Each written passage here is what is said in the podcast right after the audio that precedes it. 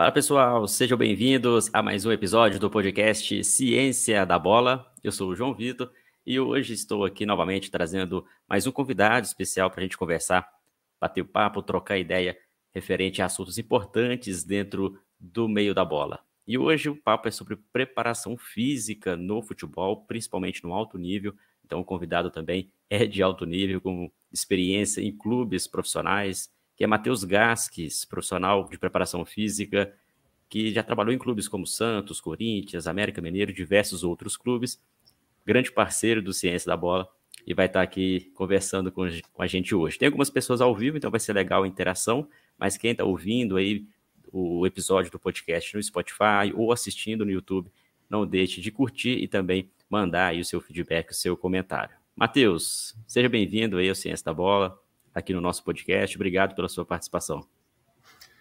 Boa noite, João. Boa noite, todo mundo. Mais uma vez, obrigado pelo convite. E vamos bater um papo, vamos tentar explicar ou, digamos assim, tentar aguçar mais o nosso senso crítico a tudo que se envolve no, no alto rendimento, do que a gente entende como alto rendimento no meio do futebol. E, mais uma vez, é, fazer parte desse processo do, de ensino continuado que a Ciência da Bola sempre promove, para mim é, é uma honra estar participando sempre.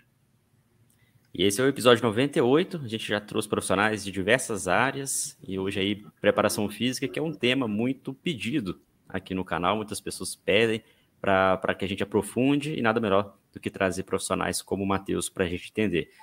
Quem está acompanhando a gente aí no YouTube, Spotify, não esqueça, tá, de deixar aqui abaixo é, o seu curtir e, lógico, a gente vai deixar um link específico para vocês conhecerem um pouco mais as nossas formações, os cursos que o Ciência da Bola promove. E, inclusive, daqui a pouco eu vou falar sobre a mentoria com o próprio Matheus Gastos, uma mentoria mais aprofundada, seis meses de acompanhamento para você que gosta de preparação física, está trabalhando e quer alavancar um pouco mais o seu conhecimento. Então vai ser muito interessante que vocês acompanhem aí até o final para entender como que funciona, tá bom? Bom, Matheus, para a gente iniciar aqui esse podcast, esse episódio 98, eu falei um pouco né, da sua experiência no alto nível. Hoje em dia, a preparação física em clubes profissionais, clubes de ponta, é algo muito importante, é, é indispensável. Então, o profissional de preparação física também precisa de ter um conhecimento de alto nível. Como que foi essa sua formação? Como que você chegou a, trabalhar né, no alto nível? A capacitação, porque por mais que o profissional seja formado em educação física, precisa de uma base um pouco mais aprofundada no futebol para trabalhar no alto nível, não é isso? Sim. E eu falo assim que a, a própria formação que existe na faculdade ela é um pouco deficitária para a gente chegar a, a ter uma base suficiente para a gente trabalhar diretamente com o futebol, né? Então, no segundo, na minha história, da minha passagem, dois, no segundo ano de faculdade, eu fui procurar um estágio de probatório para mestrado e doutorado na Escola Paulista de Medicina. Então, eu fazia faculdade de manhã, saía correndo é, em Santo André, antiga Fefisa, e ia diretamente para o Hospital São Paulo e para o Instituto CEP, que é Centro de Estudo de Psicobiologia e Exercício, da Unifesp, e eu ficava lá até umas seis, sete horas da noite e aí eu conseguia voltar para casa. Porém, esse estágio não era remunerado. Então, assim, eu pedi para ver se eu poderia fazer esse estágio, porque eu sabia que lá eu tinha recurso suficiente para ter um acréscimo no meu conhecimento. Então, assim, tudo que era de mais novo e que tinha mais é, estudos, mediante uma parte de do estudo de, da parte de performance de uma maneira geral, eu sabia que poderia encontrar lá, ou pessoas que estavam estudando, mestrados ou doutorados, tinha esse recurso. Então eu fiz como se fosse uma aposta também, e isso meus pais isso me ajudaram e muito para conseguir ter esse recurso, para conseguir manter isso, e nem sempre todos conseguem fazer isso. É, eu consegui me permitir a, a passar pelo menos dois anos e meio fazendo faculdade e também fazendo esse estágio probatório dentro da Escola Paulista de Medicina. É onde encontrei é, professores, onde encontrei profissionais de, de altíssimo nível em todas as áreas, tanto de nutrição quanto de psicobio, é, até mesmo de paralímpicos também, de recursos nesse sentido.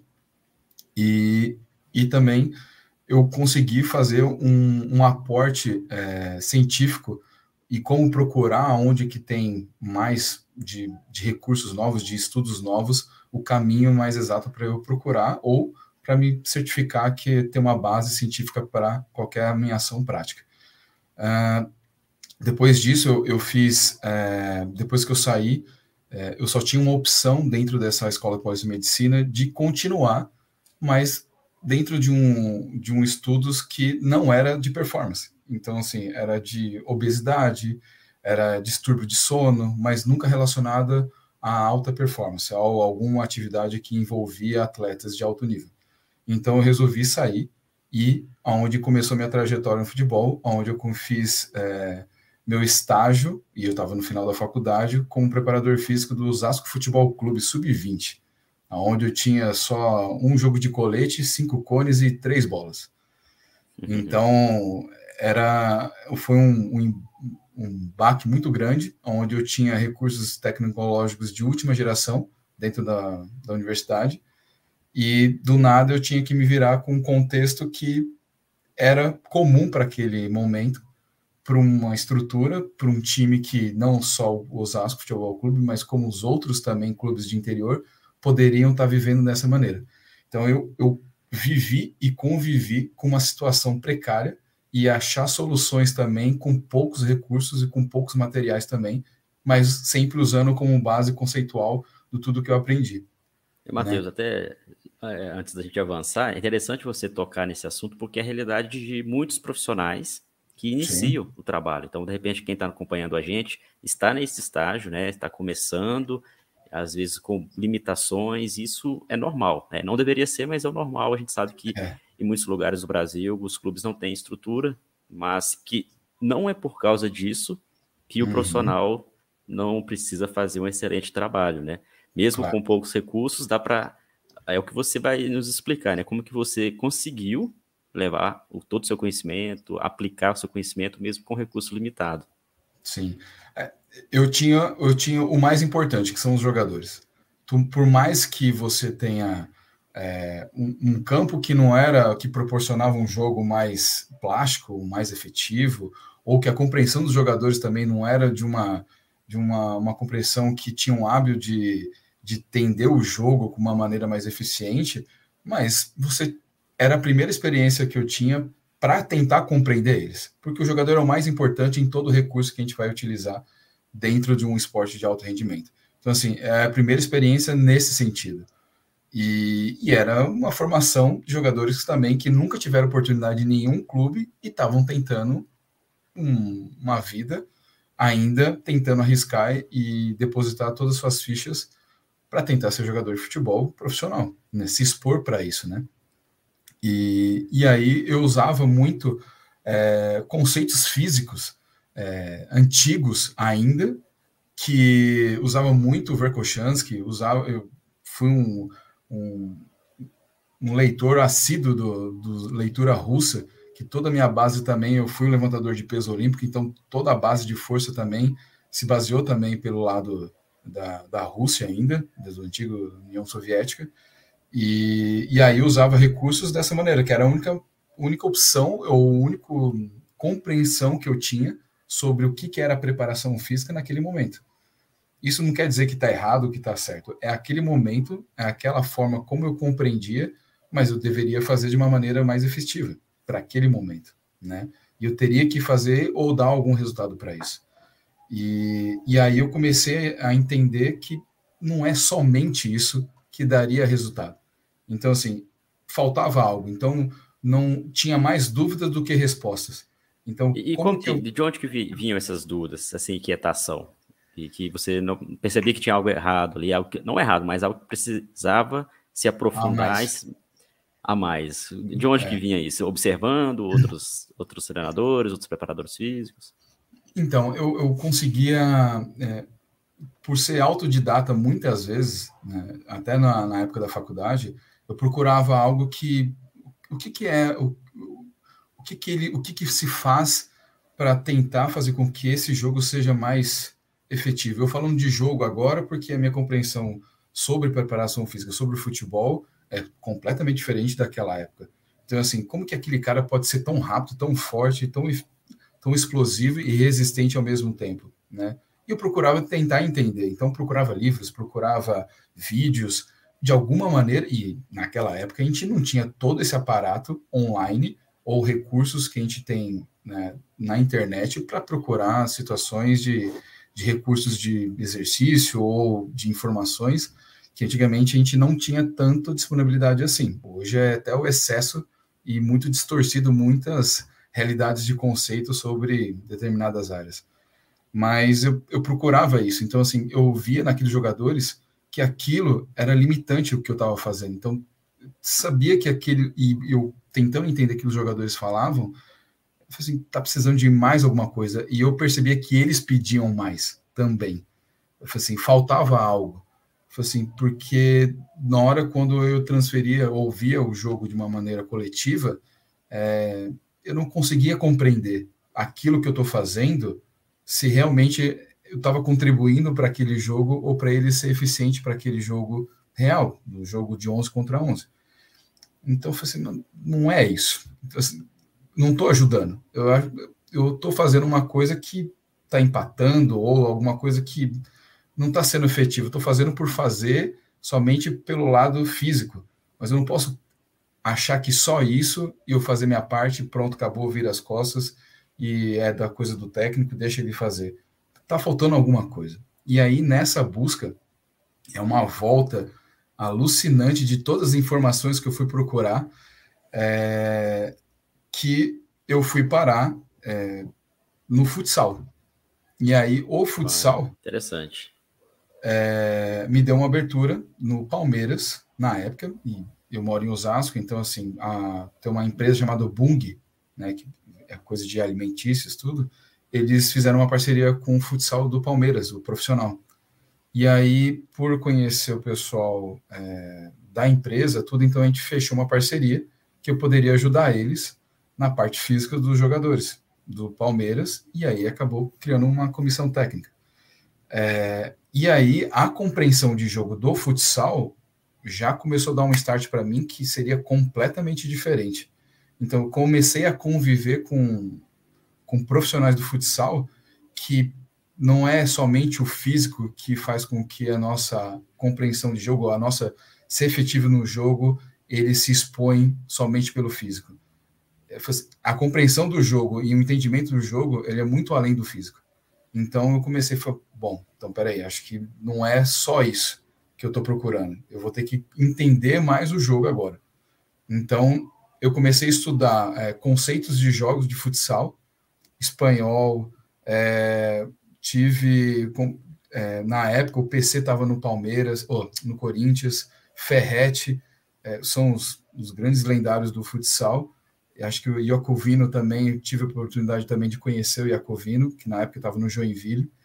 E, e aí tentar entender como que pensa o jogo e o que, que isso reflete no físico.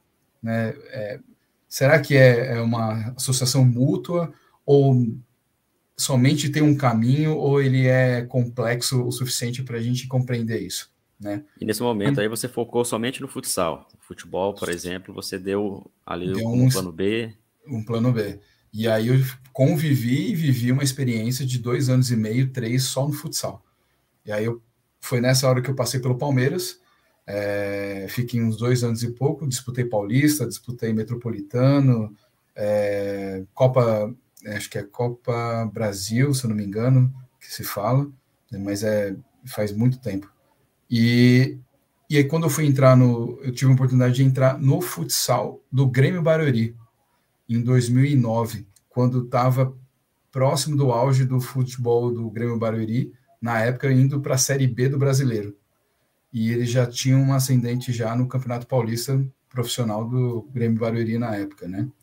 E aí foi na base aonde eu comecei a conhecer é, profissionais do Grêmio Barueri no, no, futebol, e eu fazia os dois, eu fazia tanto futsal quanto o futebol. Então ficava no futsal sub-20 e o profissional, e fazia o sub-17 e sub-20 do campo.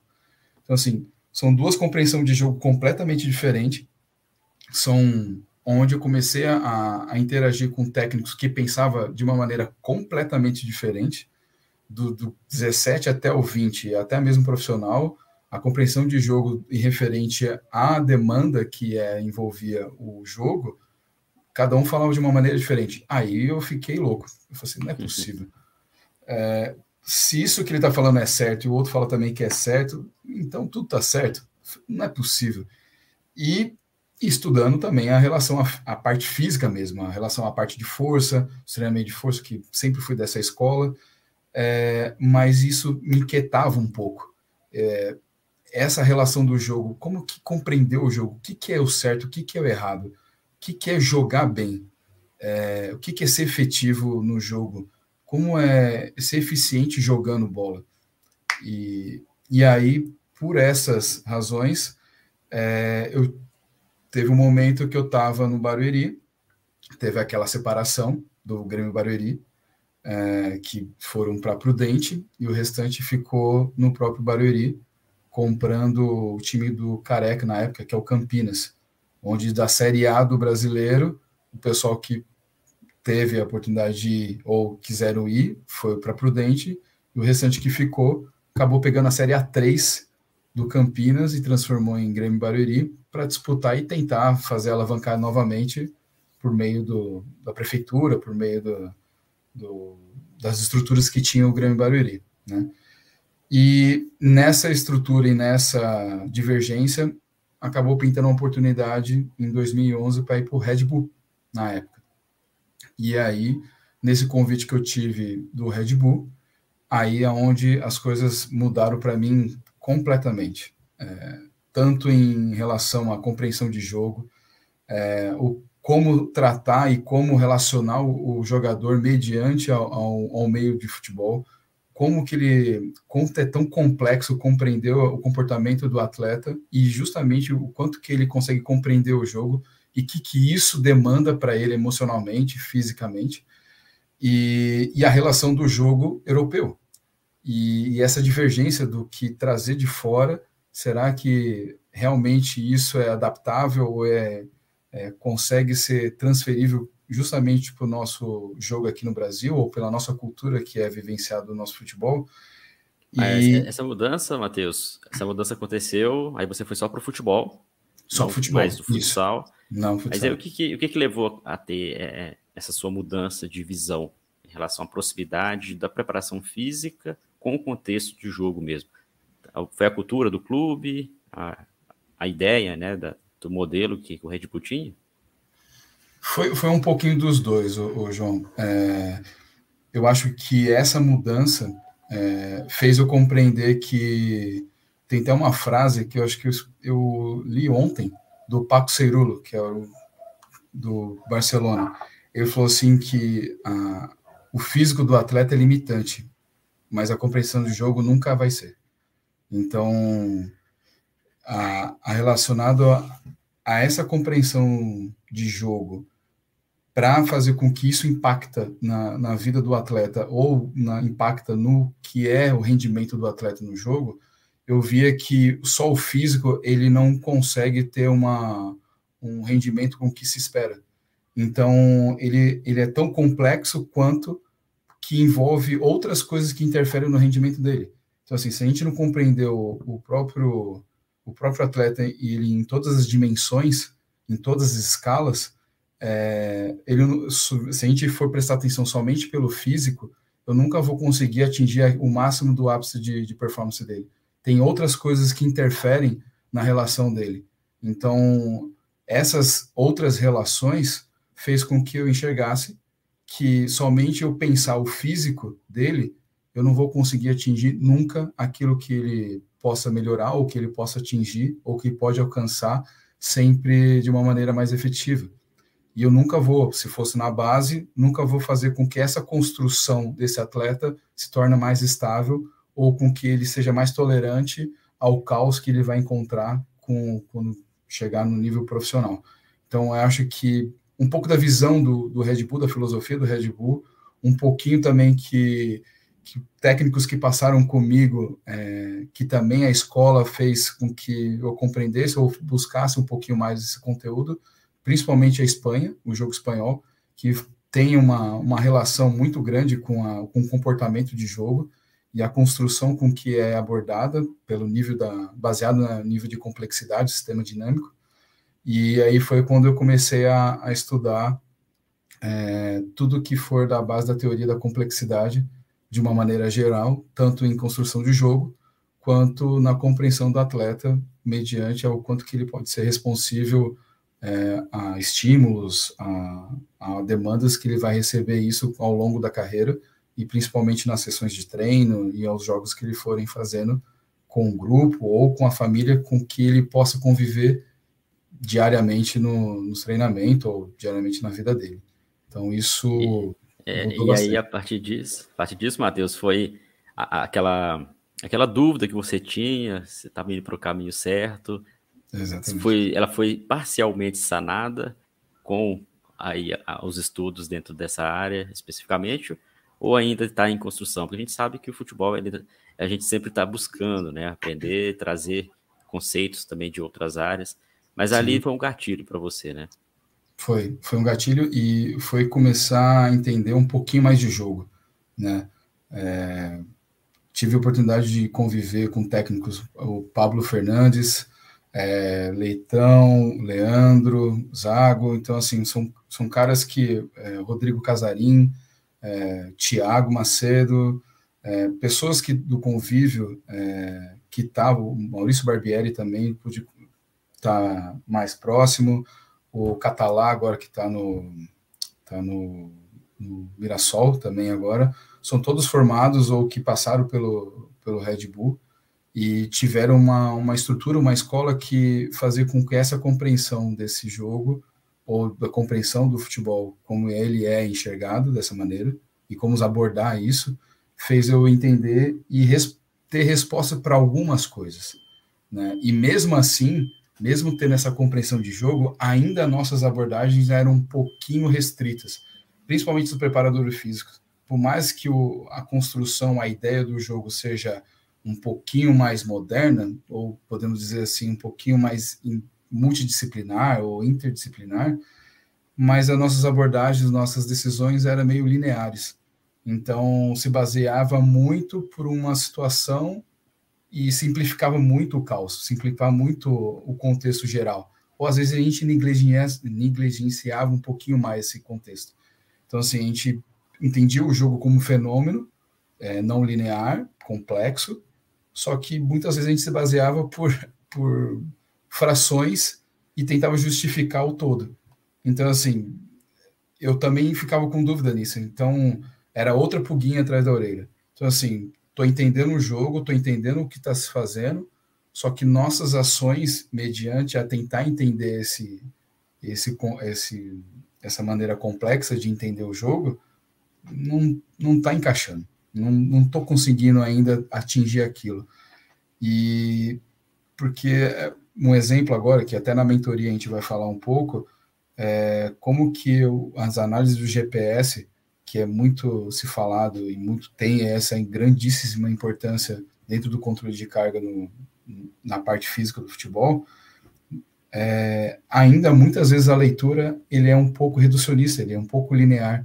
Então, ele justifica um pouco, ele simplifica demais o todo, sendo que existe outras relações que poderiam interferir naquele rendimento daquele atleta, naquele jogo, naquele treino, até mesmo na demanda até crônica daquele atleta.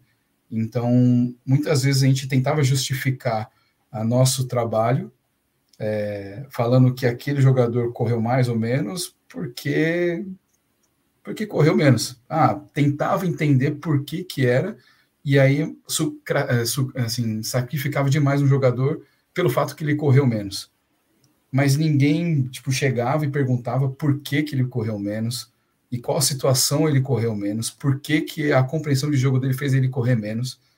Outros atletas que estão em volta se relacionavam com ele? Não, não se relacionavam com ele. Então ele acabou tendo uma, uma menor importância no jogo e isso ele não conseguia render até mesmo no deslocamento dele, por opção, por leitura de jogo, enfim, por N motivos. Então, faltava ainda respostas, faltava muita coisa ainda. Ainda estava num caminho que eu sabia que é esse caminho, mas faltava algo. E aí, com o passar do tempo, saindo do Red Bull, fui para o Corinthians. É, lá eu, do, do Red Bull, eu saí para o Corinthians, fui para o Sub-23 do Corinthians. E lá eu comecei a entender que a cultura competitiva fazia muita diferença. Então, assim, é, o, o contexto geral, por mais que a gente tinha abordagens reducionistas, uma abordagem mais linear, mais simples, só que o contexto geral, a cultura do clube fazia com que aquele jogador se tornasse tão competitivo ao ponto que ele conseguia contaminar o grupo inteiro, o, o clube inteiro fazia com que esses jogadores tinham uma formação competitiva e ser agressivos para serem é, ganhadores ou para serem aquele espírito que precisa vencer de alguma certa maneira e ser resistente àquilo, à pressão, é, que formava jogadores no nível que eles poderiam suportar um profissional mais rapidamente. É, e a cultura de ganhar o jogo também era muito imposta nesse, no, no, Corinthians na época, né? E acho que até hoje é assim. E, e isso fazia muita diferença na formação tanto do profissional que estava lá, quanto dos jogadores que eram formados até o profissional. Então, eu percebia que tinha uma, algo a mais também que além dos nossos controles, além das nossas abordagens durante as sessões de treino, além da gente construir exercícios para a gente melhorar um, alguns, algumas ações, alguns momentos do jogo, mas tinha um comportamento do atleta, mas tinha o emocional que fazia com que aquilo se tornasse mais intenso. Tinha nosso feedback, que é muito importante, fazer com que aquele exercício se tornasse mais próximo da informação crítica que a gente queria levar para eles. Então, essa compreensão de jogadores, diferentes maneiras de enxergar o jogo, mas todos tinham um âmbito competitivo, ou essa aguçava esse instinto competitivo, fez com que eu enxergasse o jogo de uma outra maneira. A minha abordagem com os atletas mudou completamente. Então, assim, então, peraí que tem uma outra forma de a gente enxergar também como a gente deve construir os exercícios, como a gente pode aproximar os atletas de tentar fazer com que ele progrida cada vez mais, né? É interessante, Matheus, até antes da gente seguir, para hum. Trazer uma linha de raciocínio assim, para o pessoal, né? Então, você Sim. começou trabalhando com uma visão bem reducionista ali, uma maneira linear, Sim. apenas com base numa periodização que a gente sabe que foi criada também para esportes individuais, né? Principalmente Sim. essa periodização que você citou, de origem mais russa. E aí você foi percebendo que para o jogo existe uma complexidade maior Sim. que apenas você ter o desenvolvimento do atleta na parte física não garantiria muita coisa, né? O atleta Sim. correr muito no jogo não quer dizer que vai ser eficiente. E aí, com a experiência, você identificou que tem que ter essa proximidade com o jogo, porque não adianta também o atleta ter bons resultados ali na, na distância percorrida, velocidade, sendo que naquele momento a demanda era que ele deveria ficar parado que seria mais Sim. interessante para a equipe, né? Ou lances curtos. É, e aí, depois, chegando no Corinthians, você viu que, além do jogo, além da, da, da dinâmica que o jogo oferece, tem a questão emocional. Tem a Sim. questão ali que o atleta, em determinados momentos, ele vai ter que é, dar mais gás, né? Vamos falar numa linguagem, linguagem mais popular. E também isso auxilia no seu próprio desenvolvimento. Sim. No treino, no jogo e em outros momentos, né? Mas e aí, depois disso, você já conseguiu ver o futebol de uma outra maneira, né? Sim. E, e aí, vendo esse aspecto um pouquinho diferente, eu tive a oportunidade novamente de retornar para o Red Bull. Isso já eles, o Red Bull já numa outra situação, né? Já numa, já numa, num investimento um pouquinho maior. E, e aí começou a ter uma, uma relação um pouquinho mais é, próxima no sentido assim, eles ainda tinham uma filosofia próxima disso, e foi no momento onde tinha uma quebra de filosofia, um pouco mais. Antigamente, o Salzburg ainda detinha um pouquinho mais da, da abordagem metodológica, um pouquinho meio barcelonista, é, um pouquinho mais próximo da ter a, a bola, um pouquinho a compreensão de jogo e até mesmo é, o nosso nossa busca de jogadores era perfil físico era baseado também no nosso dentro do modelo de jogo. Então, claro, é, a compreensão do jogo teria que ser um pouquinho mais eficiente, um pouquinho mais inteligente para manter essa bola e essa construção, e, e ter jogadores um pouquinho mais dinâmicos nessa compreensão. Quando volto para o Red Bull, o perfil já estava mudando. Então, é, o Leipzig já era um time mais vertical, que pressionava o tempo todo e bola para frente, e o perfil físico era maior, mais rápido e mais longilíneo. Então, assim, eram mais potentes, mais velozes e não tinha tanto gosto pela bola, de ter a bola. Então, eles queriam também saber jogar sem a bola. Então, assim, a quebra um pouco dessa metodologia, dessa abordagem é, filosófica de jogo, também me fez compreender outra forma de enxergar o jogo. Então, assim, eu, eu percebia que para a gente entender o jogo que a gente quer, a gente precisa ter noção de quem são os nossos jogadores que estão disponíveis.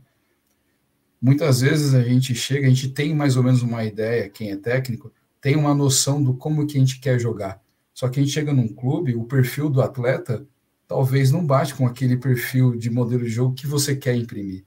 Porque a capacidade dele não vai conseguir manter. E se não conseguir manter, ou ele não vai performar, ou muitas vezes a tentativa dele tentar fazer isso, ele vai machucar. No sentido, vai, não estou falando que vai machucar, mas a carga, a demanda é tão alta para aquele perfil físico, para aquele tipo de demanda de modelo de jogo, ele não consegue render. Então, assim, talvez a nossa compreensão, e aí eu comecei a enxergar outra forma de, de entender a parte física, é entender primeiro como a gente quer jogar, para depois a gente ter a noção quem são os nossos atletas e o perfil dos nossos atletas também fisicamente, mas também como a gente pode entender o jogo deles. O quanto que ele pode render individualmente e a compreensão dele dele mesmo, perfil técnico, ou a compreensão dele com mediante ao coletivo. Então assim, como é que esse jogador pode render coletivamente, individualmente? E se esse perfil dele encaixa com que a, os momentos do jogo faz com que ele tenha uma performance melhor. Então, é assim, a característica do atleta, então, né? Literalmente. E Mas aí, aí também isso... o trabalho tem que ser muito junto com o modelo de jogo do treinador. Exatamente. Exatamente. Não tem como eu construir algo sozinho sem eu entender primeiro como é que ele quer jogar. Sim. Então, assim, aí já entra outra forma de enxergar a parte da preparação física. Então, assim, de toda a construção que eu tive, tive vários momentos onde eu tive uma, um realce maior de uma dimensão dentro da complexidade. Então, acho que cada clube que eu passei e cada estágio que eu passei, eu tive uma dimensão mais aguçada para entender em todos os aspectos do jogo, em todos os aspectos do atleta, o que, que seria para mais importante para compreender e depois eu juntar isso até agora nesse momento para conseguir construir algo que seja mais efetivo para aquele momento, para aquele grupo, para aquela determinada comissão e para fazer com que isso possa render de uma maneira que a gente possa, é, pelo menos, é, ser competitivo. Eu acho que intensidade e competitivo são duas coisas que possam andar juntas, mas são duas coisas completamente diferentes. Por mais que tenha um pouquinho de associação nesse sentido, mas ser competitivo sem intenso é, ele, ele passa por uma linha tênue mais para o lado emocional do que simplesmente físico. E, e aí esse aspecto de a gente compreender o perfil do atleta se passa também para a gente entender outras áreas. O preparador físico também tem que entender um pouco da análise de desempenho, porque ele é um cara que enxerga um pouquinho também essa construção individual, esse perfil desse atleta e o quanto que esse atleta chegou até na mão dele, ou até no, no clube, o que, que ele passou, é, o que, é, quais jogos ele passou e quais os técnicos que ele passou para ele construir também a forma dele jogar. Né, a parte técnica, a compreensão de jogo, o entendimento com que ele possa ser adaptável ou não para aquela forma de jogar. E, e, o quanto que ele passou de experiência também da parte física. Se ele pegou preparadores físicos é, tradicionais, que eram mais corrida do que simplesmente é, pela uma forma integrada, se era tradicional, se era sistêmica, se ele simplesmente não fazia força, se ele nunca fez, entrou numa sala de musculação, ou se ele nunca gostou disso.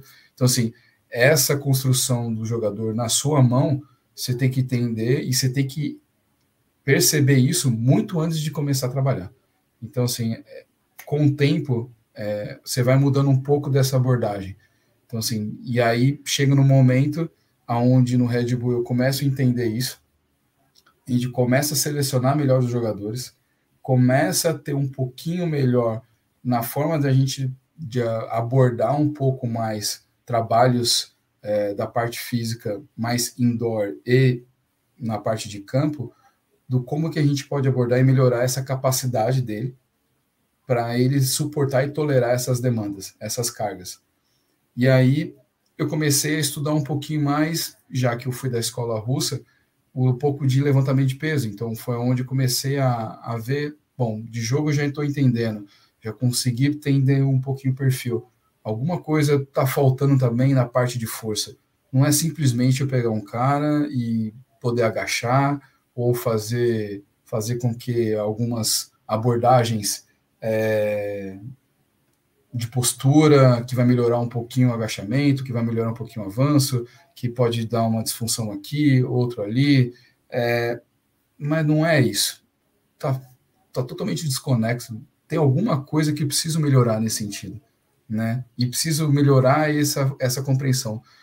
É, e aí foi quando eu, dentro do Red Bull, eu comecei a, a, a, fazer abordagens lineares ainda, na minha época, como agachamento, powerlift, weightlifter também, do levantamento de peso, então fazia muito isso, eu achava que isso deixava os caras, no linguajar bem coloquial assim, voando, é, só pelo fato de eu aplicar a força, e aí a minha compreensão também, tá vendo?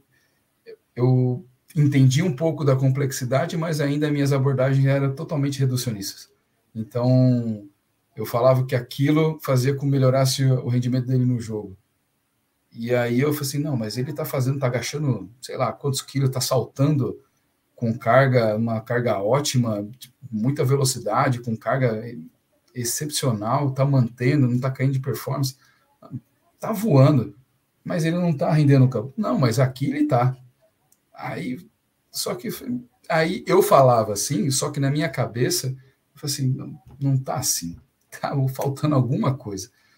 E, e aí foi quando eu pesquisando sobre uma coisa bem aleatória de um chinês que veio aqui para o Brasil e eu era eu frequentava um pouco o Pinheiros, o Esporte Clube Pinheiros, aqui em São Paulo, e eu fazia levantamento de peso com, com o irmão do Fernando Reis, é, que uma vez eu vi um cara fazendo um clean step box.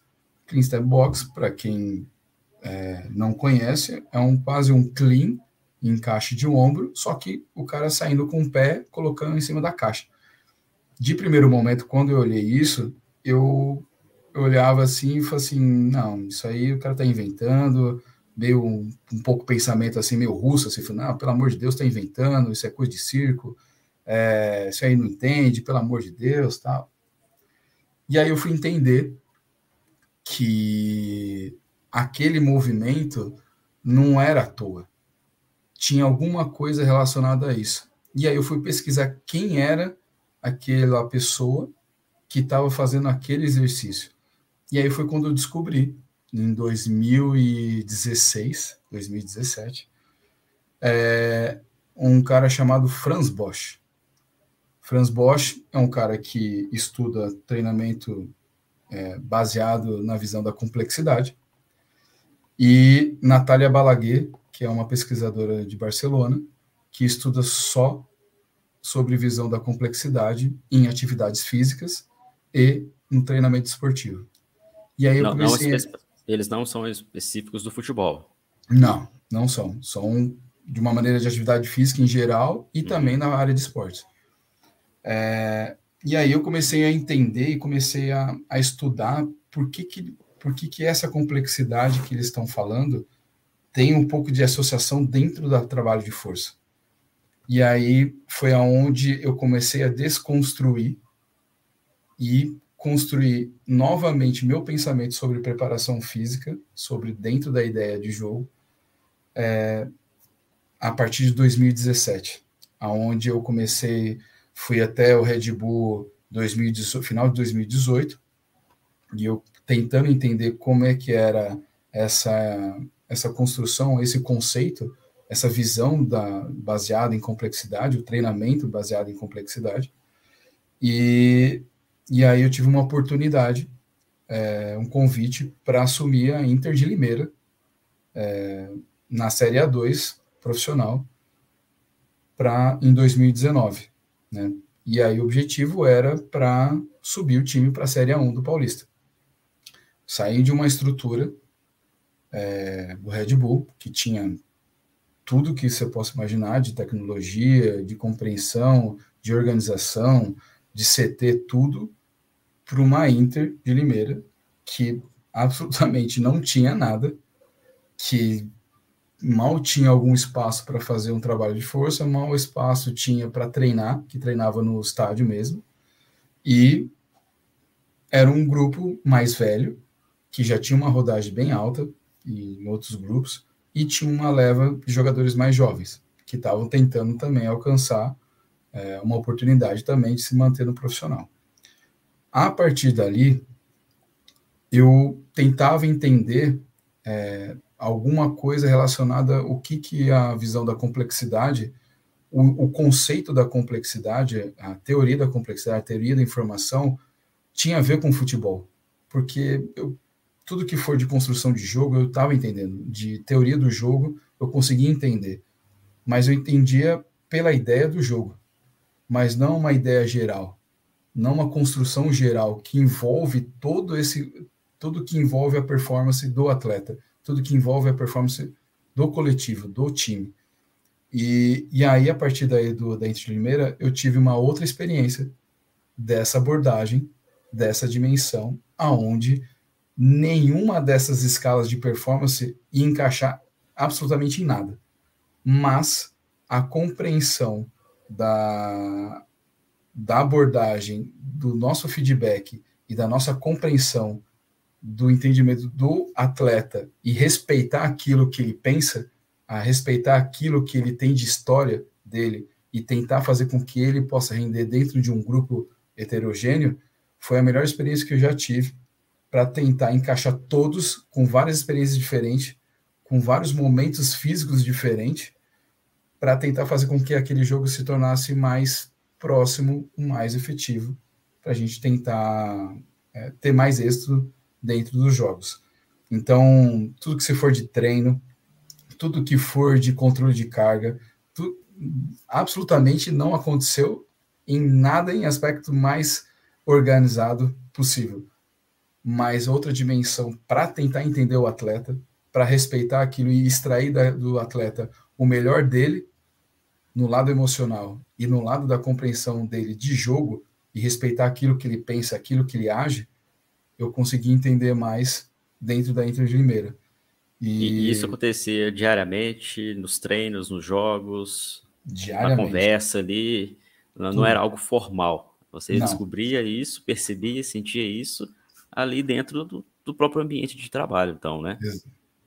Tudo que for dentro do treino, fora do treino, é, em viagens, concentração, no próprio jogo mesmo, na, no intervalo do jogo, no vestiário, pós-jogo, era uma construção é, como ser humano e como profissional diariamente. E, e isso você não fazia lá no início de carreira, né? Olhava muito ali para o jogador, talvez como uma máquina, né? um robô, uma máquina que tem que cumprir os protocolos, atingir, fazer os testes, atingir os resultados físicos sem olhar o outro lado, né? O lado humano, né? Exatamente. E você sabe que muitas vezes é, eu achava que eu aplicava isso, ele teria que responder aquilo que eu estava lendo e, e, a resposta que ele tinha que dar. E quando não dava, eu ficava bravo. Assim, pô, então você que não está entendendo. Você que está errado. Eu não. Eu estou fazendo aquilo que o livro que eu estou estudando está fazendo. Não Como se fosse fazendo... uma receita, né? Estou seguindo exatamente. aqui exatamente igual. Você que não está cumprindo, a culpa é do atleta, né? Exatamente. É um pensamento bem. Muito bom você trazer isso, é porque hoje em dia será, não sei se é o caso, claro, de muitos dos nossos seguidores, né? Mas você está contando ali uma, uma trajetória que você passou de evolução, de estudo, principalmente isso, vale destacar muito estudo para você expandir né, a sua uhum. visão e, claro, as experiências. Sim. Mas a, a pessoa, para começar na, na, preparação física, não necessariamente ela precisa passar por não. todo esse período, né? Por isso que é importante, assim, ouvir a sua história, estudar, né, de forma mais direcionada, participar de informações, para já desde o início, de repente, já começar com uma visão um pouco mais, uh, não, não, digo certa, mas um pouco mais direcionada para atuação uhum. de alto nível, né? É, hoje, com a, com a gama de informação que está disponível para todos, eu acho que tudo que a gente sofreu lá atrás e tudo que a gente tentou é, tentar passar por alguns momentos, é, eu acho que é muito válido a, a importância do estudo e a importância com que esse conteúdo leve até a, o computador do, do, aluno, até o computador do profissional, até a, a, disponibilidade dele, sabendo que teria que ser de alta valia. Né? Então, que seria é, de grande valor para ele entender que ele pode até compreender tudo que foi feito antes. Ótimo, e a história não tem como negar. Mas, como sempre foi, o futebol também é, é em evolução, e já estamos num nível que a compreensão tem que ser um pouquinho mais holística, então a gente tem que partir desse ponto para a gente entender que o futebol de hoje não adianta a gente pensar somente físico, ou as abordagens somente pensando nessa área, né? E o preparador físico também tem que entender que ele não tem que entender só dessa área, ele tem que entender também de jogo, ele também tem que entender dos conceitos com que é, se passa a parte emocional, a parte da psicologia, a parte de nutrição e, e fazer com que esse atleta também ele é gerenciado por outras questões emocionais. Eu acho que se e, e é mais difícil ainda porque ele não é mensurado a parte emocional. A gente pode até ter uma ideia, mas ele nunca vai ser mensurado. A ferramenta que a gente tem, a gente não consegue ter isso. E aí, a, a, diariamente, a gente tentando ter a percepção desse atleta para esse lado emocional, a gente não. A gente cada vez mais faz com que a gente é, saia da nossa zona de conforto e também faz com que esse atleta também se sente mais protegido, mais seguro com você e com o local onde ele está sendo cuidado ou onde ele está tendo como trabalho para ele conseguir ter um, um, alto rendimento. E o alto rendimento se passa por um todo, não se passa por partes de cada área fazer com que isso ele possa render. Então, Exato. Algum, e até algum... assim, eu, o, o pessoal costuma falar assim, ah, o preparador físico de hoje, o diferencial é entender bastante de futebol, entender mais do que a preparação física. Uhum. Não sei a sua opinião, mas acho que no alto nível não é mais o diferencial, entender não. mais do que a preparação física, é quase que uma obrigação para é. você trabalhar no alto nível, né? Que é a própria história que você nos conta de como que você foi galgando né, espaços e, e, a maturidade dentro dos conhecimentos e a experiência que você adquiriu. Então, o diferencial do preparador físico é mais do que saber também do físico, saber do jogo, é, é adquirir ali o, o, dia a dia e, e para evoluir, né, cada vez mais. Mas aí, depois da, da Inter de Limeira, você estava contando a, a, sua trajetória, descobriu aí novos, as possibilidades né, de ter esse feedback, principalmente emocional, dos Sim. atletas, e como que você foi identificando, foi construindo mais uh, nos outros clubes que você passou. E, e aí, é, depois da Inter, a gente conseguiu subir o time para a Série 1, que até hoje se mantém na, na primeira divisão do, do Paulistão. É, e aí eu, eu, recebi uma proposta para ir para o América Mineiro, né, do profissional, na época até em 2019 mesmo, no metade de 2019. E aí é onde eu tive uma oportunidade, onde agradeço até o, o, o Gerson e o Felipe Conceição também por ter essa, essa oportunidade de, estar trabalhando com eles e com outros funcionários também, com outros profissionais que estavam no América e foi um, um, um lugar que eu foi um dos lugares que eu mais me senti bem trabalhando e, e todos compreendendo e todos ajudando também a, a, manter esse clube até hoje como um diferencial também de hoje em dia, né? E tá aí não é à toa. É, a entender que é, toda essa experiência que eu passei, é, você já chega num novo clube tentando procurar coisas assim, tentar fazer leituras é, para tentar se adaptar mais rápido, né? Para tentar entender isso. E quando você chega num clube, aonde todo o processo de, de limpeza, digamos assim, de tudo que era de amar pontos desatados, de, de jogadores, de equipe, a parte emocional, a parte coletiva, a parte tática, é, toda a estrutura funcional do clube, departamento médico, tudo, estava tudo organizado. Não tinha nada que poderia ser feito. Aí você para e olha e pensa assim: é, e agora? O que, que eu vou fazer? Se está tudo organizado, se está tudo. É só manter. E essa manutenção também é difícil, porque ele é muito suscetível. Então, assim, qualquer coisa que você acha que você poderia ajudar, muitas vezes você está atrapalhando. Então, pode ser qualquer abordagem sua, a maneira como você vai falar, a maneira como você vai aplicar o treino, a maneira como você vai dar uma informação para um determinado setor do campo, é, tudo isso você tem que ter um pouquinho de sensibilidade, porque já está organizado. E uma coisa que eu falo, aí eu comecei a ouvir mais os atletas. O que eles realmente poderiam falar para a gente para ter um pouquinho de percepção para fazer ajustes finos. Ajustes finos no sentido assim, é, de ter ideia da, da carga de treino deles e que, que isso impacta no lado emocional e na forma de jogar deles. E aí eu comecei a ter uma outra ideia de controle de carga também, mas com a ideia com que esses atletas o que são responsíveis para aquele momento.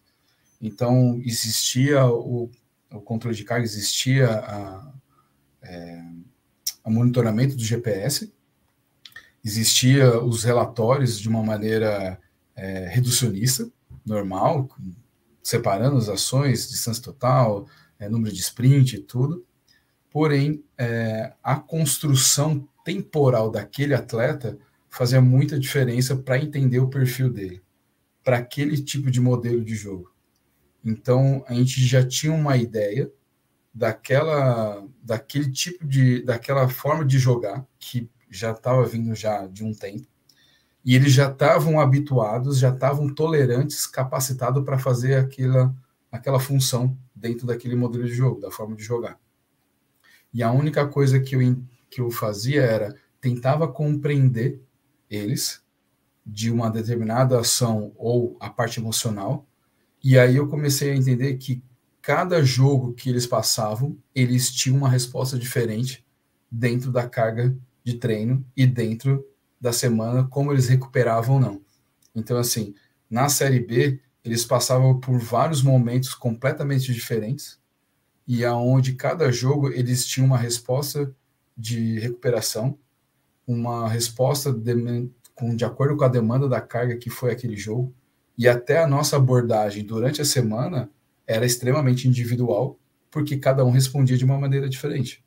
Então, assim, aí a, a intenção, e o que eu falo que foi um dos melhores grupos de staff que eu trabalhei, foi exatamente isso foi como onde todos faziam questão de ajudar nessa, nessa abordagem individual. Isso desde a cozinha, da nutricionista, até o técnico, auxiliar, auxiliar técnico, até a forma de concentração, supervisor, segurança, de alguma maneira ou outra, tentavam ajustar ou entender ou fazer com que aquele atleta se sentia mais recuperado ou sentia ter uma prontidão para aquele treino, para aquele jogo, ou emocionalmente estaria pronto para isso. Então, aí eu comecei a entender que, mesmo com todo esse controle de carga, mesmo toda essa compreensão de jogo, com mesmo a leitura com que eu tinha a percepção do atleta, eu sabia que todos que estavam em volta também faziam muita diferença. E se todos faziam para aquilo rodar a engrenagem, para aquele ciclo de compreensão de performance daquele atleta, fazia muita diferença. Então, onde o, atleta ia, ele sabia que estava muito bem amparado e o famoso é, melhorar a comunicação entre o staff é onde mais acontecia naquele clube naquele momento. Então. Não, talvez sozinho, se você quisesse implementar isso, seria muito mais complicado, porque precisa de ter um processo. E foi legal que já tinha um processo, né?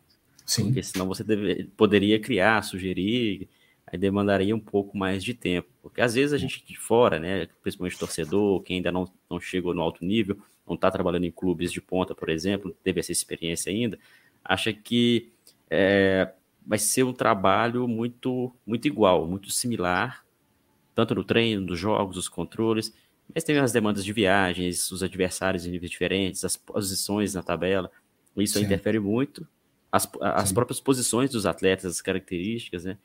Sim. E aí, se não tiver todo esse aporte, esse acompanhamento, e principalmente uma coisa que me chamou a atenção você falar, que é esse controle individual com feedback do próprio atleta, porque parece que eles também se sentiam confortáveis, sabendo hum. que vocês estavam compreendendo as necessidades Sim. e as dificuldades deles, né? Eu acho que isso também Sim. facilita muito. A gente sempre olha o olhar do profissional, mas uhum. não olha para o atleta em si, que ele que, é, que, que vai nos dar o, o guia para que a gente saiba, olha, esse aqui, vamos, vamos pausar um pouquinho, vamos dosar nesse, esse aqui vamos acelerar, vamos compreender, que é basicamente o que você encontrou lá, né? Sim, e, e para você ter uma ideia, várias pesquisas científicas que já saíram já mais de alguns anos falam que a, a, a compreensão de, de intensidade do staff é totalmente diferente da compreensão da intensidade do jogador para aquela mesma sessão, para aquele mesmo exercício. Então, para você ter uma ideia, o cuidado que você tem que ter, muitas vezes você sai do treino, fala assim, nossa, aquele treino foi muito bom. Se você perguntar para os atletas, muitas vezes falam assim, nossa, foi horrível hoje.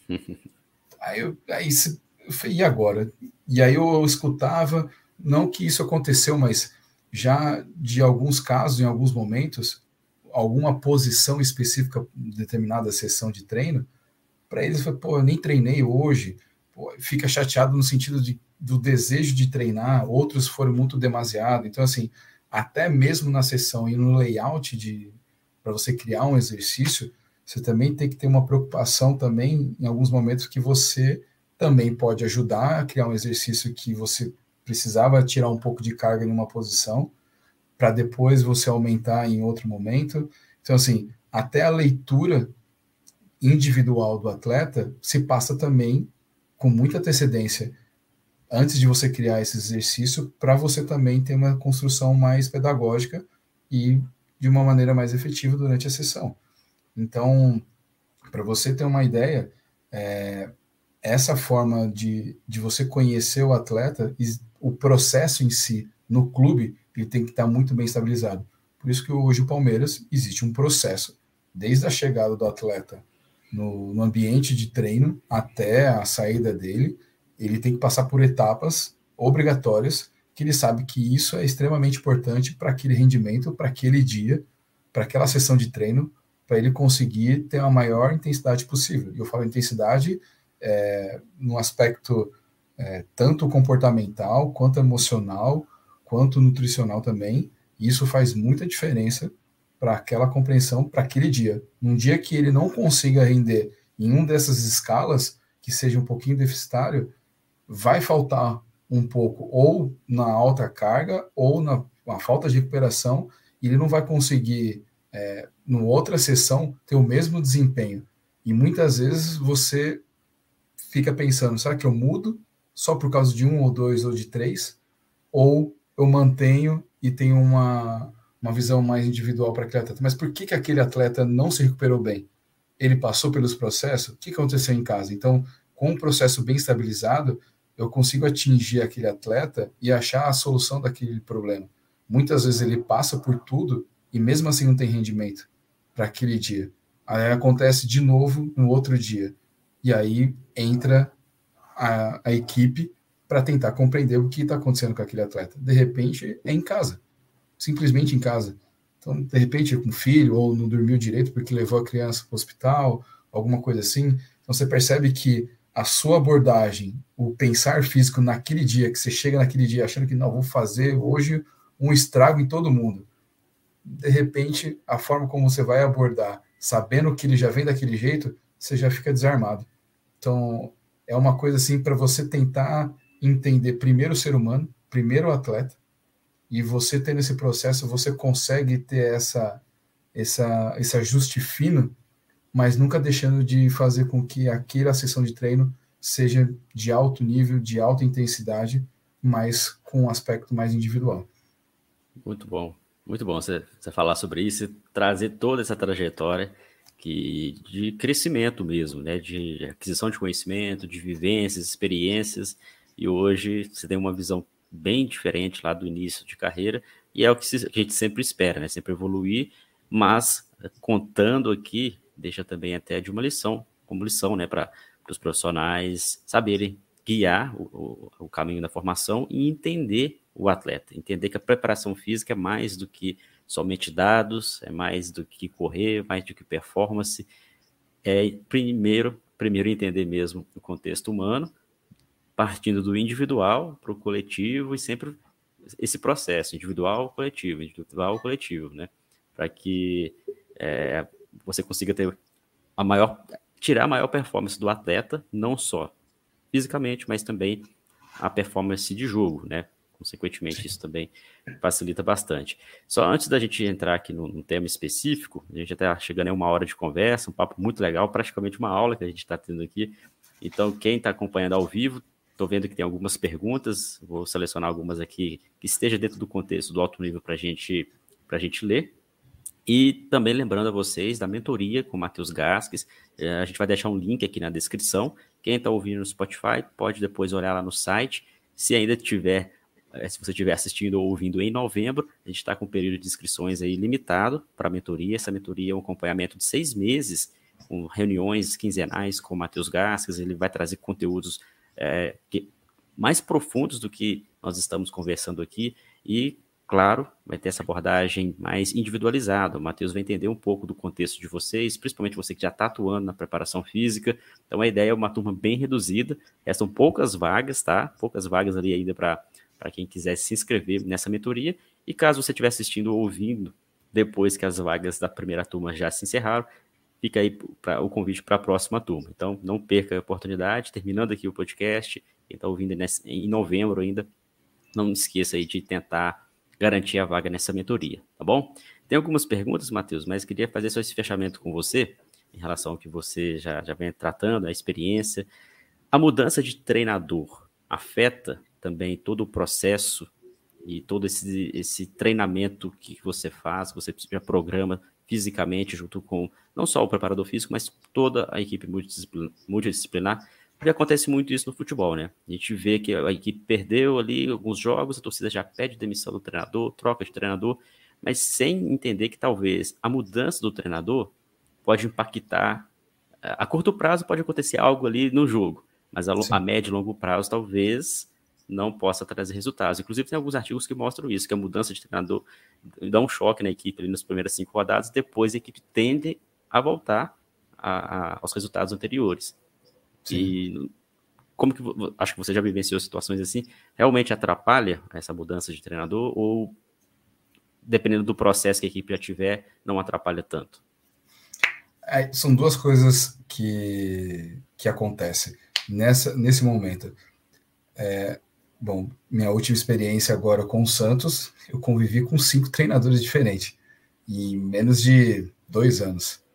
É, então, assim, cada um tem uma maneira diferente de, de abordar, cada um tem uma maneira de pensar o jogo diferente, cada um tem uma maneira de, de expor ao treino ou pensar como é a, a carga de treino dele, o que, que ele acha que ele é recuperativo, ou a forma como ele vai desenvolver o jogo de uma maneira completamente diferente, cada um tinha uma maneira de pensar, e são escolas é, tanto sul-americano como argentino, é, uruguaio, mas também português, e também tem os brasileiros, então cada um era de uma maneira completamente diferente. E falando do, do técnico, é, dessa mudança que impacta também na, nos atletas, já tem vários artigos científicos falando sobre isso, que o próprio técnico leva os próprios problemas para o clube que ele está indo. Então, assim, é o, próprio modelo de jogo dele tem uma demanda. Essa demanda, dependendo como for, atletas, acho que a gente até comentei agora há pouco, é, dependendo como a forma de jogar, para aquele tipo de modelo, ele ele encaixa, ele se, tem a capacidade para compreender esse tipo de jogo. Outro atleta que estava indo muito bem com o técnico anterior, para esse, talvez a compreensão do jogo não consegue entender. E aí demora um tempo para se adaptar. Então, talvez para aquele técnico, e isso a gente já viu várias vezes, a troca de técnico coletivamente nos cinco primeiros jogos, emocionalmente, ele tem um impacto muito grande. E é mais pelo emocional. Mas depois volta é, tudo que era os mesmos problemas como estava antes.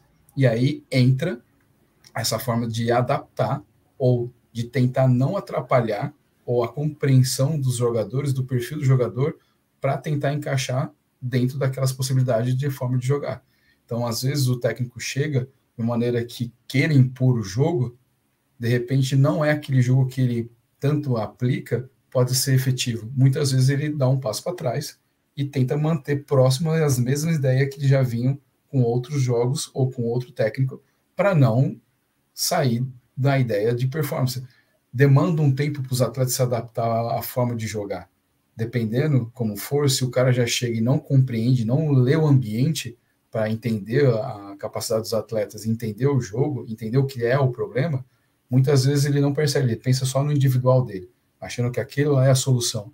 E muitas vezes ele colocando, impondo um modelo de jogo dele, ele vai olhar para aquele atleta, talvez aquele atleta não consegue entender o jogo. E vai falar assim: ah, esse não serve, afasta. Ah, mas esse aqui, mas lá, o, antigamente, ou com outro treinador, ele conseguia. Mas e agora? Ah, porque ele não consegue, problema, afasta. E aí começa a ter vários outros tipos de problema.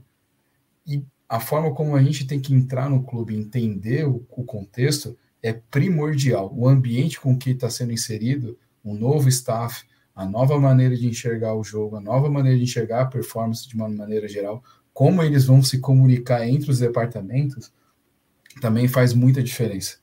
E isso eu tive uma aula diariamente no Santos, aonde existia diferenças de departamento de ideias e principalmente de staff, com, com ideias completamente diferentes. E para encaixar uma coisa na outra, de tentar todo mundo tentar entender o mesmo processo, é extremamente difícil, porque se passa muito por ideias e por mais por compreensão de tentar ajudar, fazer com que esses atletas que estavam totalmente perdidos, que não sabia se, um exemplo, uma hora, um momento, pedia para pressionar. Depois de uns três meses, o outro tem que falar que não precisa. Aí, esse comportamento no jogo, ele tem lances, é, é, uns relances de pressionar, e muitas vezes ele lembra e fala, não, não é. Então, assim, muitas vezes, até a performance dentro do jogo, ele se torna um pouco confuso. E aí, até a forma dele entender e compreender o jogo, a forma como ele vai criar e gerenciar os espaços, ele demanda demais dessa compreensão dele. E o desgaste é maior, tanto emocional quanto físico. Então, assim, se a gente ter conflitos de, de ideias de jogo para o jogador, é falta é, é, queda de performance em questão de, de tempo. Para uns, e para outros demora um pouco mais, porque se adapta mais rápido. Por isso que justifica que muitas mudanças de atleta ou muitas mudanças de staff para alguns jogadores rendam bem, para outros não. Então você percebe que um exemplo do dá um exemplo agora mais nítido do Dorival com o Flamengo. É, se você for olhar, é um cara que mais, tente, mais tentou compreender o ambiente e entender o perfil de cada um e gerenciar isso de uma maneira mais emocional e do perfil de, de jogo para tentar entender e tentar explorar aquilo que eles têm de melhor. Então, se de repente fosse um outro, um outro, um outro atleta, um outro staff, desculpa, é, será que eles iam tentar esse tempo para tentar compreender isso? Com o Paulo Souza, eles tinham todo o recurso tecnológico, tinha exercícios de complexidade de vários níveis, tinha intensidade, tinha tudo mas não tinha conexão entre eles e não tinha compreensão entre o coletivo com a própria ideia do jogo do Paulo Souza. E não performavam. Coisa simples, mas se não tiver essa conexão, esse link, essa compreensão desse perfil do jogador com a ideia de jogo, e se ele também não for é, tolerante, não for flexível a isso, ele acaba. Pode ser que aqui no Brasil não tem esse tempo. Então ele vai precisar ter um tempo para chegar que todos compreendam o jogo dele. Tudo bem, faz sentido, todo mundo quer, só que demora. E aqui no Brasil, demorar não dá mais tempo. Não e, se tempo. Não, e se não tiver resultado, ele vai embora. Então, realmente é complicado nesse sentido. Mas também força a gente bom. entender um pouquinho o todo.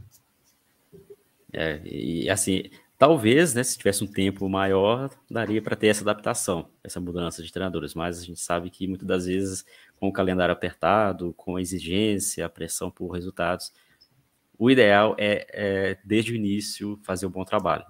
Sim. É, Pré-temporada, a boa seleção de tanto do treinador quanto da comissão técnica, esse link acontecer logo lá no início do ano. Por isso que, que a equipe em alto nível, ela, ela não, não, não, não, são apenas os jogos que vão, que vão dar a amostra que a equipe tem qualidade. Os, os resultados a longo prazo, eles só mostram a qualidade do trabalho da comissão técnica mais jogadores, não apenas Sim. o resultado em campo. Quer dizer que tudo está mil maravilhas ali, e é o que a gente também acompanha no alto nível em muitos clubes no Brasil ultimamente que vem tendo resultados a longo prazo justamente pela qualidade né, do trabalho. Sim.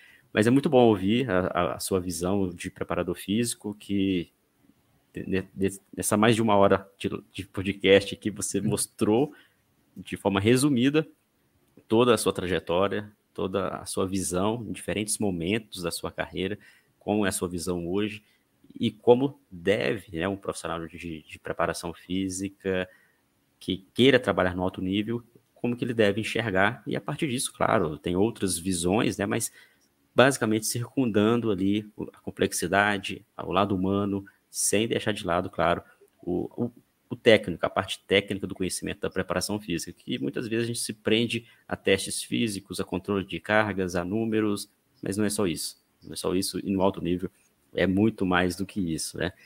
E tenho certeza que na mentoria a gente vai aprofundar mais, inclusive quem quiser também conversar com o Matheus em outros momentos, a gente vai deixar nas redes sociais aqui do Matheus, no link na descrição, para que vocês possam fazer perguntas mais aprofundadas, mais detalhadas. Até em razão do tempo, Matheus, vamos ler apenas uma pergunta, que okay. é do Vinícius Ventura, vou colocar ela na tela aqui que ele fala um pouco sobre os testes, até chamou atenção essa, essa pergunta, né? Qual é a sua opinião sobre os testes de pré-temporada no futebol? Se você faz e se não faz, qual o motivo? É, assim, é, acredito que esses testes normalmente são feitos no início mesmo da temporada e depois o controle que Sim. não se pauta apenas em números, em dados. Esse controle ele vai acontecer, como você disse, talvez também com a própria percepção humana ali do atleta, o feedback que ele dá. Mas para responder o Vinícius, até agradecer aí pela pergunta, como que, que você normalmente faz? Se for pensar, eu, Matheus, é, não tem motivo nenhum para a gente fazer testes de pré-temporada, porque, primeiro, se a gente for, geralmente que é o que acontece, faz uma vez no começo do ano, depois não dá mais tempo de repetir isso. E essa abordagem do teste de, de pré-temporada, ele é apenas físico. E se para você ver se ele conseguiu ter rendimento, ele vai ter rendimento se melhorou no teste. Mas ele não tem conexão nenhuma com a realidade de jogo, não tem nenhuma realidade com o que é vivenciado no mundo real, que é o do futebol de alto rendimento. Então, assim, graças a Deus veio a, a tecnologia para nos ajudar nesse sentido. Né? Então, o uso do GPS para tentar compreender as ações e a carga dele e o perfil do atleta no desempenho dele dentro da realidade de jogo, dentro da realidade de treino, a gente vai construindo esse perfil ao longo prazo. E aí essa construção é um teste diário, é uma compreensão diária, é uma carga diária. Então, assim, o quanto que ele é responsível para cada momento do, de treino, e o quanto que ele é tolerante para isso, e o quanto que a gente precisa melhorar para fazer com que isso a gente torne esse atleta mais efetivo, mais, é, mais é, digamos assim, com uma performance, uma performance melhor. E lembrando, a capacidade, a capacidade de jogo dele é completamente diferente da capacidade física dele. Então, são duas coisas completamente diferentes. A gente pensar em capacidade física, a gente só está melhorando um exemplo do sprint, a gente pensar na capacidade física e usar o sprint pelo sprint, ele só está melhorando somente o sprint. E muitas vezes, já pesquisas quase recentes, falando como se fosse uma vacina é, para lesões de posterior de coxa, só que foi analisado de uma forma linear. E também essa análise linear, ele negligenciava muito o contexto. Então, ele usava uma parte, uma fatia, justificava aquilo, falando que melhorava alguns conceitos ou um todo que o próprio atleta recebia influências. Nenhum artigo científico consegue, é, de uma, artigos é, científicos de pensamentos reducionistas, vão só é, comparar ou associar uma, um pequeno para tentar justificar o todo. E essa compreensão também a gente tem que ser crítico nisso.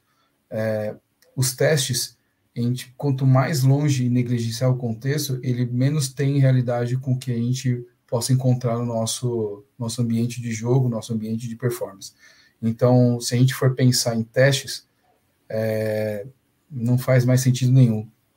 Isso, eu, Matheus, se eu chegar num clube e falar que o clube exige fazer os testes, porque tem clube que exige fazer teste físico e é obrigatório fazer, a gente vai ter que fazer, porque a gente ainda obedece muitos processos que acontecem. E também vou explicar isso na mentoria. Então, muitas vezes você está num ambiente que, de repente, se você quer fazer algo que seja mais produtivo, mas muitas vezes o ambiente não te permite isso. Então, achar estratégias também, fazer com que isso também se torne uma ferramenta para você também usar e justificar e mostrar no dia a dia que pode ser efetivo ou pode ser prático ou não para o seu ambiente, para as suas abordagens, que você vai fazer isso com o clube com o time. Então, respondendo, não, não uso, não tem efetividade, é, também não vai fazer diferença nenhuma se o cara for rápido no, nos 30 metros com fotocélula, porque não sei qual a hora que ele vai ser usar a velocidade dele, e nem sei que momento que ele vai fazer, e muito menos qual direção que ele vai fazer na hora do jogo, é ele que decide. Muito bom, muito bom essa resposta que mostra, né? Realmente que o teste, ele, a gente nunca deve ficar refém de tanto de tecnologia, protocolos, testes, até mesmo de dados numéricos de controle de cargas, mas utilizar disso para uma boa leitura do, treina, do preparador físico para intervir de uma maneira que seja eficiente. Sim. A gente sempre fala que a ciência está no futebol, contribui de diferentes formas, e essa é uma das formas, né? preparador Sim. físico, ele, ele tem essa, se tiver essa visão, né, mais ampla, vai conseguir dar a importância necessária a alguns aspectos, utilizando de todo o conhecimento, de dados que ali estiver. Então é algo muito interessante, pena que a gente não vai conseguir aqui aprofundar né, aqui no podcast. Em outros momentos, creio que você que estiver nos acompanhando, ouvindo e gostando aí desse, desse papo, deixe o seu curtir e também depois é, procura o Matheus nas redes sociais, é o Matheus ali no Instagram, né? É o ponto Matheus Gascas. O ponto Matheus Gascas. E aí, Isso. seguir o Matheus, acompanhar ali o trabalho, pode mandar um direct para ele. E, claro, também inscrever aqui no YouTube, você que está vindo do, do, do, Spotify, vindo do Instagram, deixa aqui o, o seu curtir e também inscreva no canal aqui do podcast para acompanhar todos os nossos episódios, tá bom? Lembrando a mentoria, a gente também vai deixar aqui disponível o link para quem quiser se aprofundar mais e aí ter esse contato mais próximo com o Matheus, turma reduzida, então não deixe aí de, de conferir, tá bom? Matheus, para a gente fechar, agradecer essa, essa, essa excelente aula. Na verdade, essa entrevista aqui, esse bate-papo foi mais uma aula, eu aprendi bastante também, creio que, que todos os nossos ouvintes e seguidores também tenham gostado. E espero contar com você não só ali na mentoria, nos nossos cursos, mas em outro momento aqui no podcast para a gente trazer assuntos, né? Assuntos que não são tão profundos, mas que fazem a gente refletir um pouco a atuação profissional. E claro, oportunidade quando você estiver aqui para Minas Gerais, a gente tá, está no estúdio para poder conversar é, pessoalmente, né? Vai ser interessante também. Agradecer e fiquei o convite para outra oportunidade. Obrigado, João. Obrigado a todos que participaram do podcast ao vivo. É, deixo minhas redes sociais para qualquer pessoa que queira compartilhar informações, alguma dúvida. É, procure a mentoria, vai ser bastante enriquecedor nossa discussão, conteúdos, vou mostrar em todos os aspectos, vai, vou trazer convidados também de altíssimo nível para tentar compreender e mostrar visões completamente diferentes para você se tornar um profissional um pouquinho mais crítico e um pouquinho mais completo dentro da sua possibilidade, dentro da sua realidade. Então, tudo que for relacionado à parte física, você vai ter o conteúdo é, e também você saber enxergar e criticar algo que você mesmo venha fazendo e que possa melhorar suas abordagens com o longo do tempo. Então, agradeço demais é, essa noite, agradeço o João, agradeço a Ciência da Bola, espero ter pelo menos contribuído um pouquinho, pelo menos aguçar um pouquinho da curiosidade e poder explicar um pouquinho mais qual que foi a minha trajetória e despertar a curiosidade de saber como é que é a preparação física de alto rendimento. Valeu, Matheus. Obrigado. Pessoal, obrigado pelo carinho da audiência de vocês. Sempre bom saber que toda semana a gente traz convidados especiais e que vocês ficam ansiosos também para poder acompanhar e ouvir. Na próxima semana, novo convidado, então acompanhe as nossas postagens aqui no YouTube e também no Instagram para você saber quem vai ser o próximo convidado. E claro, fica o convite para vocês também acompanhar o podcast do Ciência da Bola. Não deixe de se inscrever, curtir aí o nosso canal. Grande abraço e até o próximo episódio.